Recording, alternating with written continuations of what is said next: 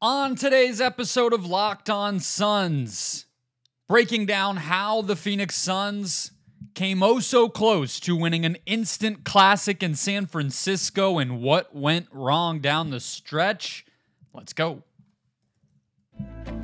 You are Locked On Suns, your daily Phoenix Suns podcast, part of the Locked On Podcast Network, your team every day.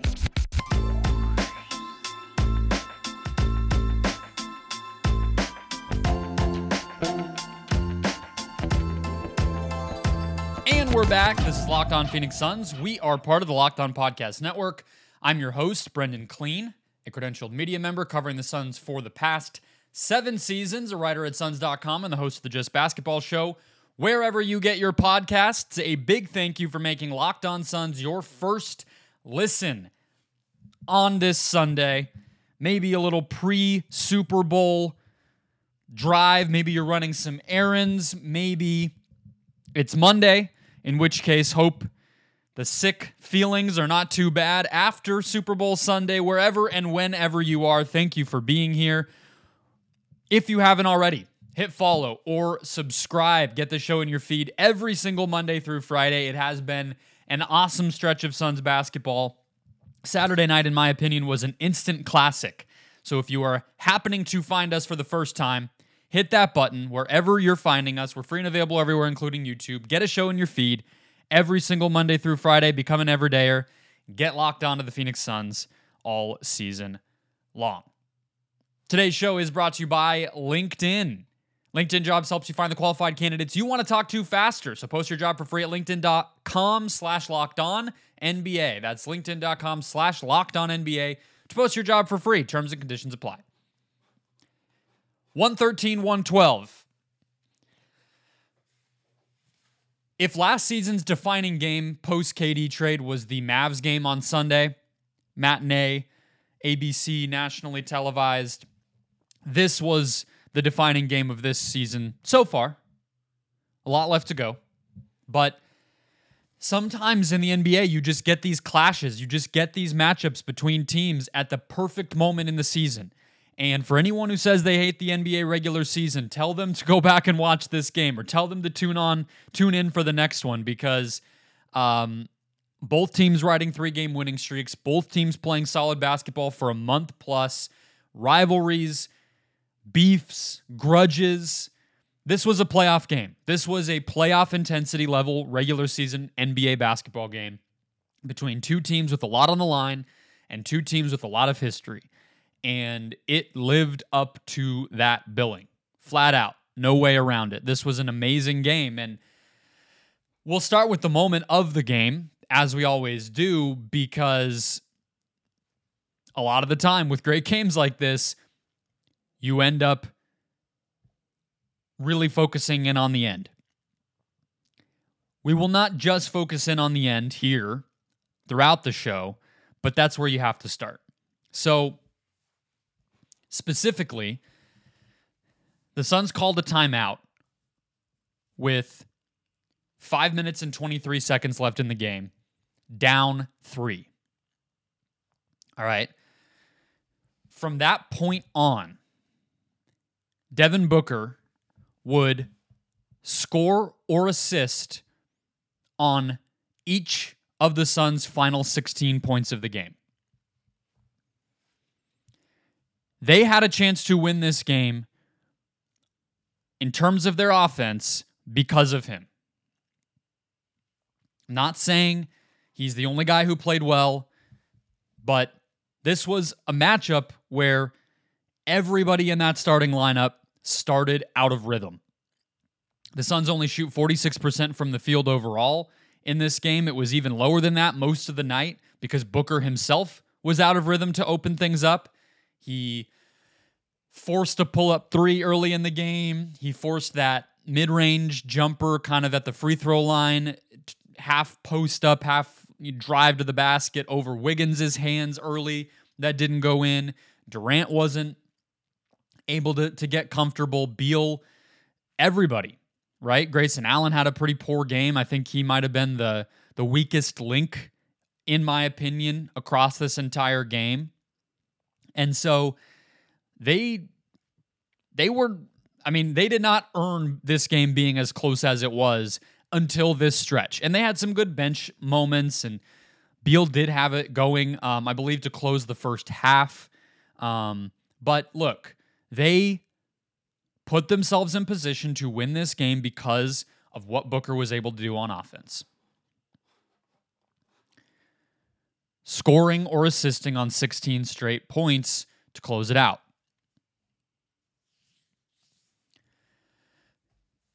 On the Warriors' side, they were doing a good job, as we look at these final 5 minutes, of, in addition to Booker going off, not allowing Curry to go off, right?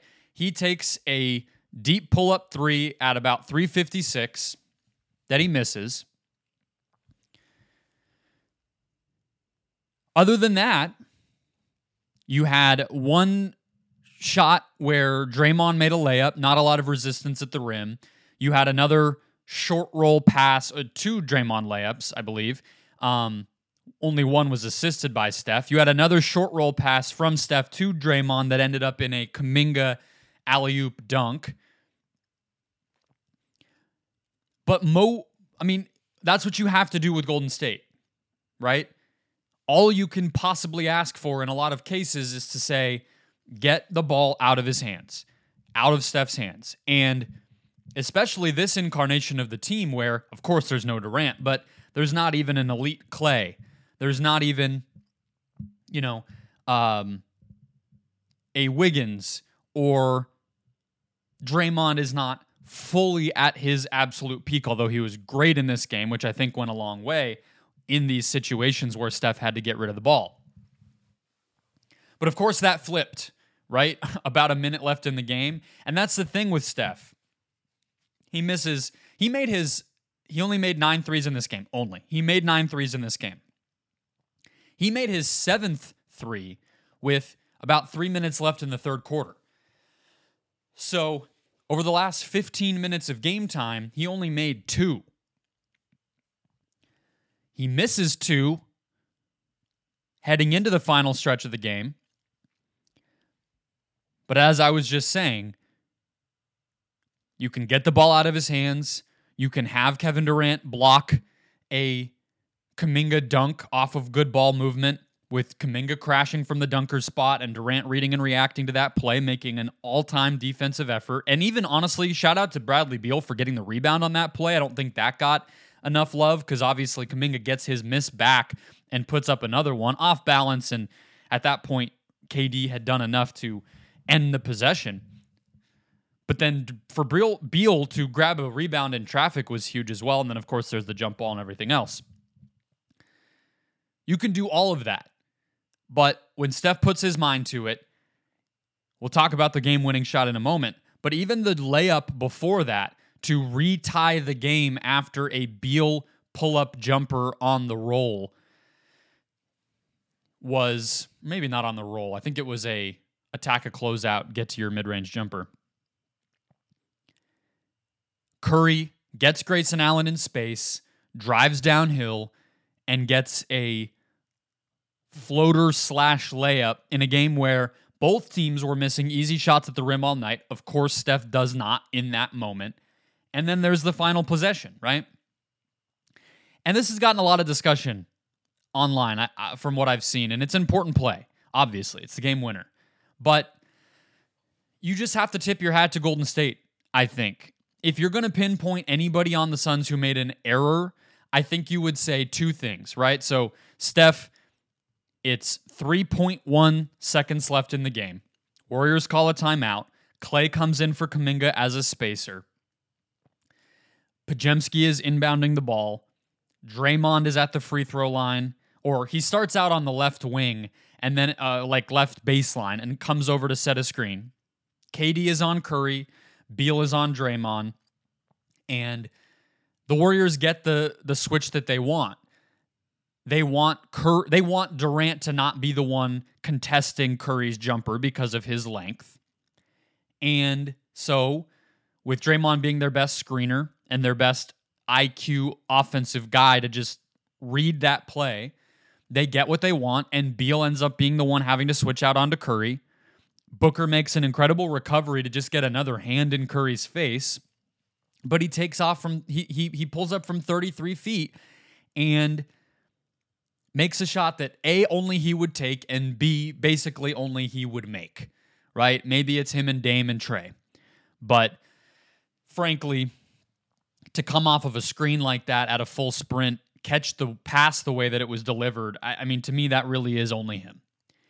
But if you're going to pinpoint anybody who made any sort of mistake here, I think you would have to say Beal trying to shoot the gap and get the steal, and not, I don't even know if he was trying to get the steal. I think he was just sort of trying to make the catch and the pull-up uncomfortable. But I think he underestimated the fact that that pass from Podziemski, the way that it was delivered, a little bit outside of the pocket, that's him knowing that Steph has 3 full seconds here. This is not 1 second like it was on the final play with Durant.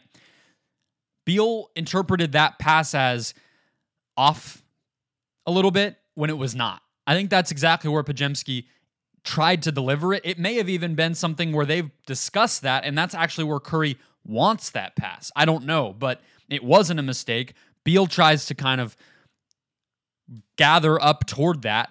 Curry catches it, turns around. Now Beal's out of the play. Booker's not able to get there in time, and it's over.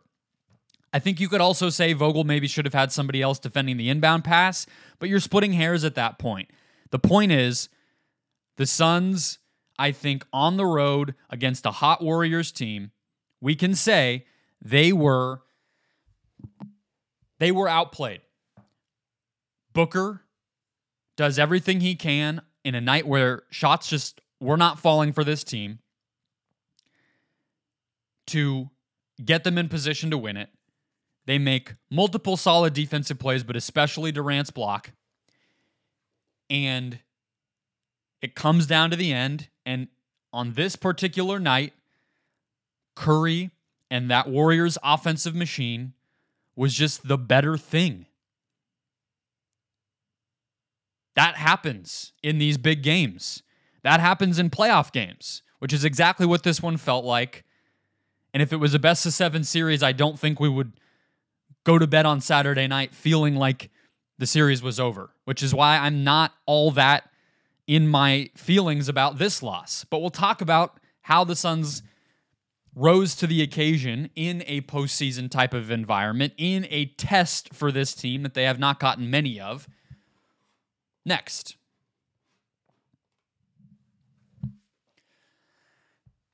First, today's show brought to you by LinkedIn, and LinkedIn Jobs in particular. Here's the deal. I'm a big fan of LinkedIn Jobs because they help me get my job, and when you're hiring for a small business, which is where I work, you want to find quality professionals that are right for the role. That's why you have to check out LinkedIn Jobs.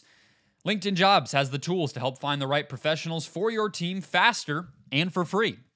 LinkedIn Jobs isn't just another job board. It has a vast network of more than 1 billion professionals, which makes it the best place to hire. It gives you access to professionals you can't find anywhere else, all while making the process easy and intuitive. I work for Awful Announcing, where I write about sports media.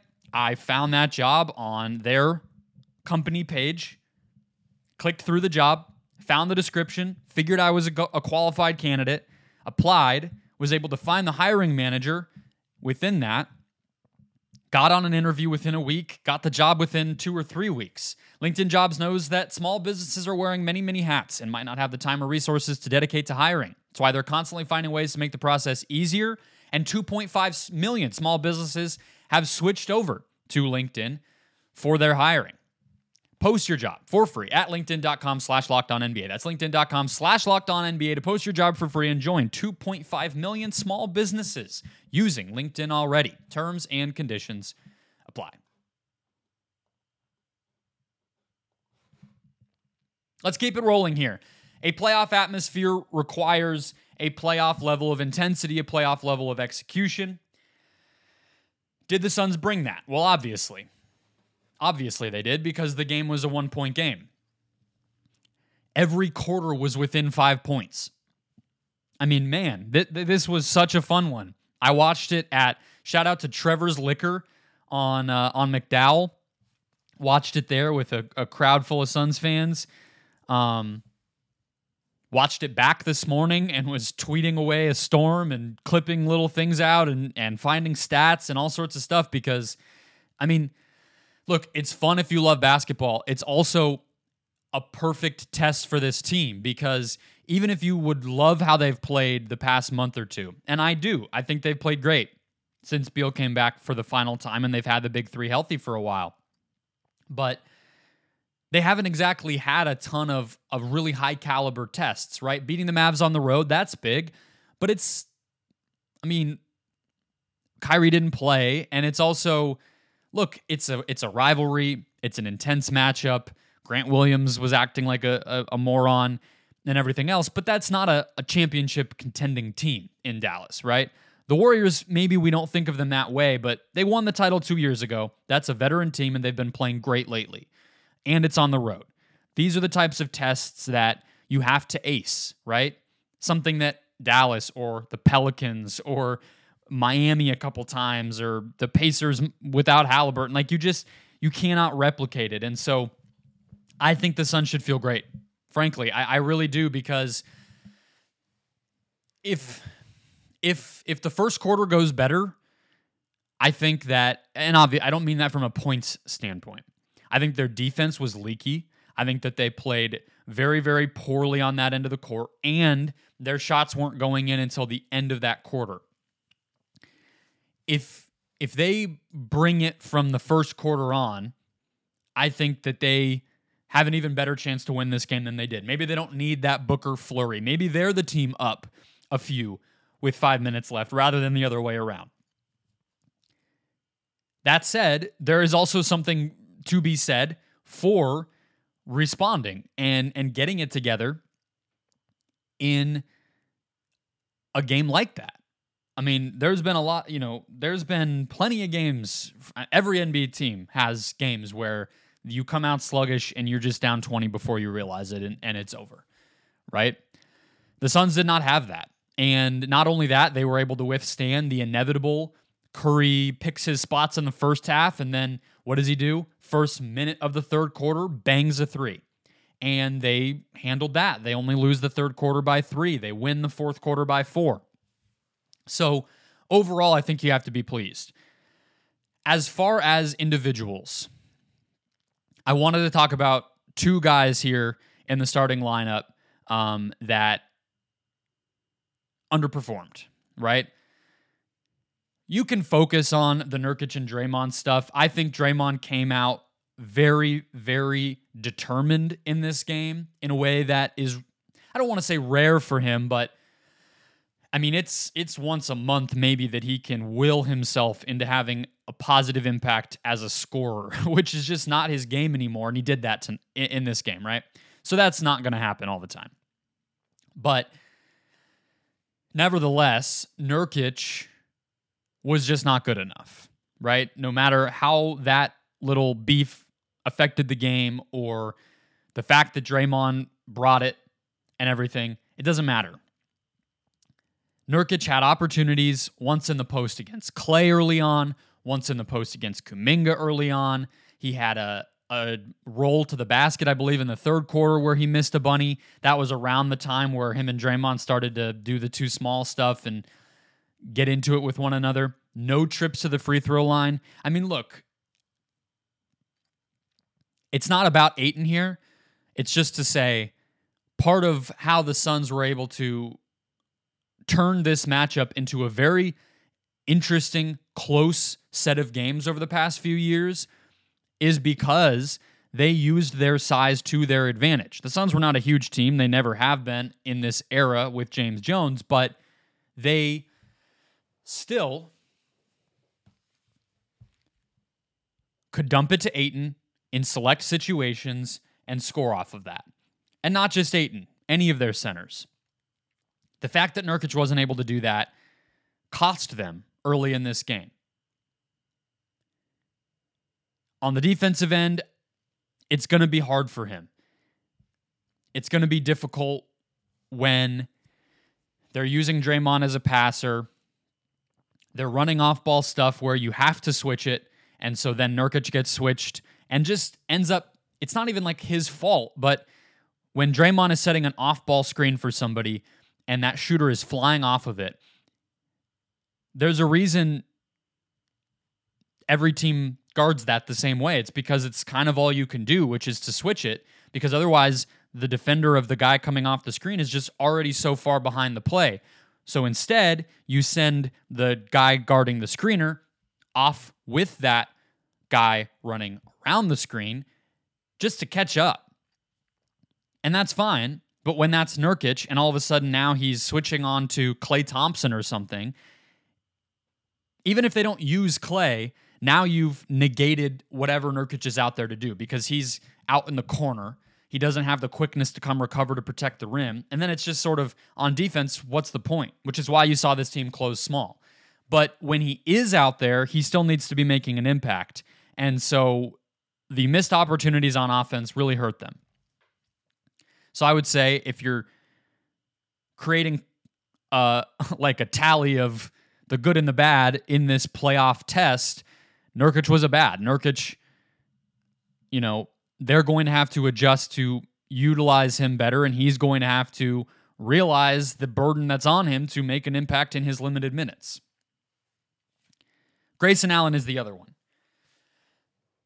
I thought early in the game and really throughout it, he did not come with the level of intensity that's necessary and focus that's necessary and effort to guard Steph.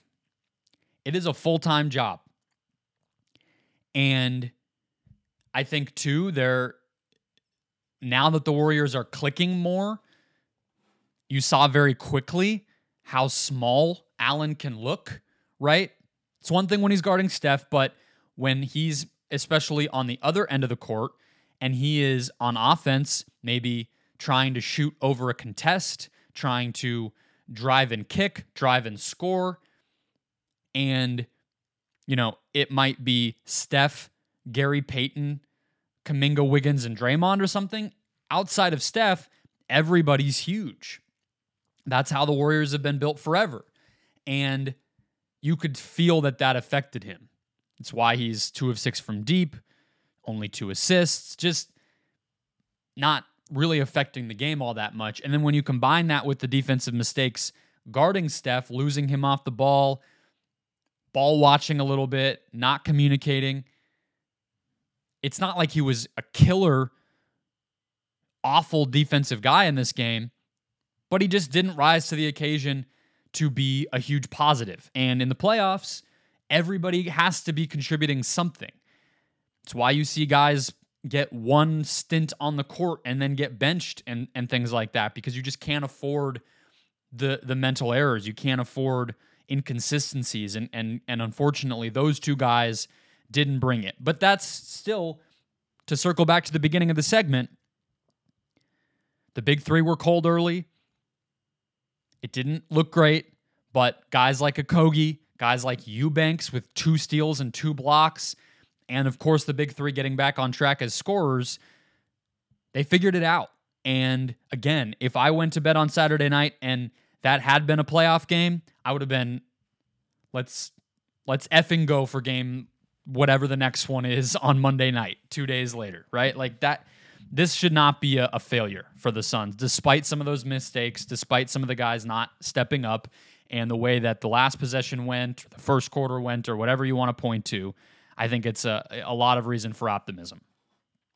Let's close out the show looking at lineups, stats, everything behind the scenes, under the surface of this game, as well as how Royce O'Neal looked in his debut.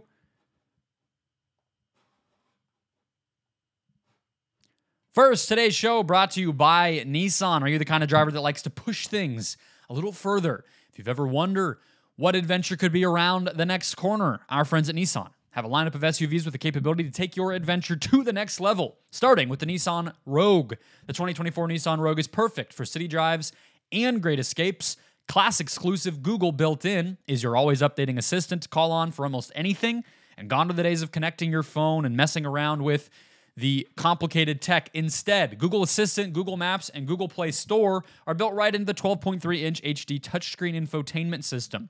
All of that makes the 2024 Rogue the perfect mid-size crossover for your next adventure. In addition, the 2024 Nissan Pathfinder has room up to 8 and expansive cargo capacity and advanced available 4x4 capability with 284 horsepower and up to 6,000 pounds towing.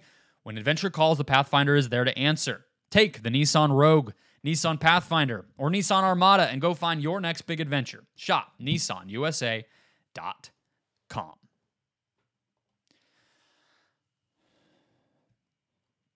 Closing out the show, some stats, some lineup facts, some observations behind the scenes, under the surface of this game.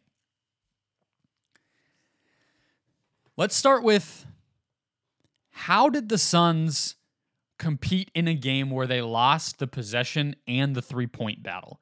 I will start by saying I don't have a great answer for this, but in the postseason, if we're treating this as kind of a tune-up for the playoffs, as I've said countless times already in the show, that, unfortunately, whether you like it or not, is how these games get decided. And the Suns had one more turnover than Golden State. They had 4 fewer offensive rebounds than the Warriors, and they made 6 fewer threes. So it's sort of crazy that they even had a shot here, which is, again, why I said, like, you combine that with the wonky first quarter, and it's like, it's a testament to this team's resolve that they were able to mentally buckle down and give themselves a shot. But if I try to look at why this happened, it comes down to a few things. One, free throws. The Suns got to the line 5 more times, and they made 9 more free throws. Okay, so that's huge. In addition, as I mentioned in the last segment, the Warriors were really bad at the rim. So the Warriors were 19 of 35 at the rim. So they got to the rim almost twice as many times as the Suns. 35 attempts compared to just 18 attempts. But, again, they only got fouled 3 times on those shots, which is not a very good rate, and they only made 7 more shots at the basket than the Suns did. So, really, I guess you could say it kind of came down to the Suns making a lot more of their mid-range shots, the Warriors making some more threes, and the Suns being slightly better at the rim, as well as the free throws. And then this would be the last part. So, despite the Suns having more turnovers, points off of turnovers was pretty equivalent. And then, even though the Warriors were able to get a lot of offensive rebounds, they weren't, like, amazing at converting those into second chance points. So the Warriors had second chance points is never on ESPN, and I don't have another box score up, but it wasn't like they got 14 offensive rebounds, 13, sorry, and they got like 28 points off of that, right? Like that's like the best case scenario for putbacks, and it wasn't there.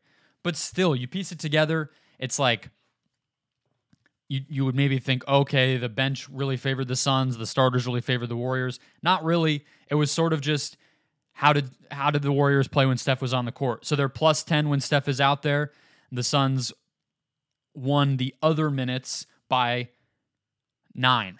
Right? Because it ends up being a 1-point game. So 34 minutes with Steph, the Warriors win those by 10. They lose the other 14 minutes by 9. And that's how you get these very, very close games. But speaking of bench versus starters, The only thing I really wanted to check in on is, obviously, to just reiterate, the Suns closed small. I think Josh Okogie should have played more minutes in this game, as we do a little bit of a bench mob vibe check here.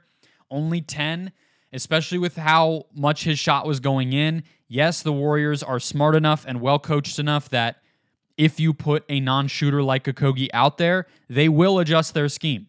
They will make him shoot. They were putting Pajemski on him. They were putting bigs on him, and they were just leaving him. That sucks, but especially, again, to circle back to the fourth quarter, the Suns were using Grayson Allen as a screener to get Steph Curry onto Booker. I guess you would say if that was Okogie in Grayson's place or Gordon's place, more likely that's a big man, and maybe that's not quite the mismatch the Suns would want if it's... I don't think it would be Draymond. Maybe they would just put Draymond on Okogie, and then that neutralizes. But still, then you just, whoever Steph is guarding, you just have that guy set the screen instead. So it just, and they weren't even using Grayson Allen as a popper when he would set those mismatch hunting screens. So I just couldn't find a great reason why Okogie wouldn't be on the court, not just on that final possession, but more late overall in place of Gordon or against Allen, with how well he was doing against Steph and how much of a groove he did seem to be in offensively, creating offensive rebounds, making his shots, all that stuff. So that's what I would say. The other thing is, now after this game, you have seen 38 minutes of the Suns' quote-unquote laser lineup, and they closed with it down the stretch of the game. Booker, Beal, Allen, Gordon, Durant. In those 38 minutes, the Suns have outscored their opponents by 21 points per 100 possessions, or let's say 2.1 points per possession. Or would that be 0.2 points per possession? That's a great number. That's a great number. And it, again, just signifies this team's situation right now, as this whole game did. They're not going to kill the other team and suffocate their offenses. Their defense is not going to be how they win games.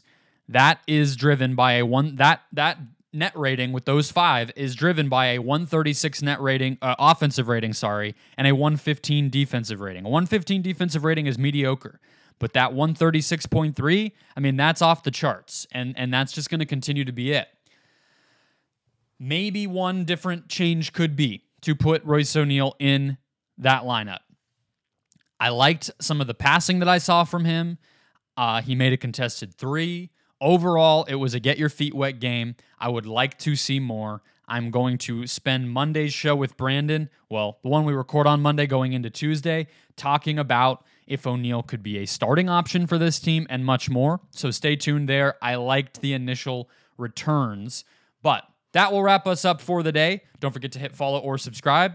Get a new show in your feed every single Monday through Friday. Back on Tuesday, breaking this game down a little bit more, looking at that O'Neal stuff I just mentioned, and diving into a back-to-back coming up this week against Detroit and Sacramento. Enjoy those. Enjoy your Monday. Enjoy the Super Bowl. And I will catch you all on Tuesday.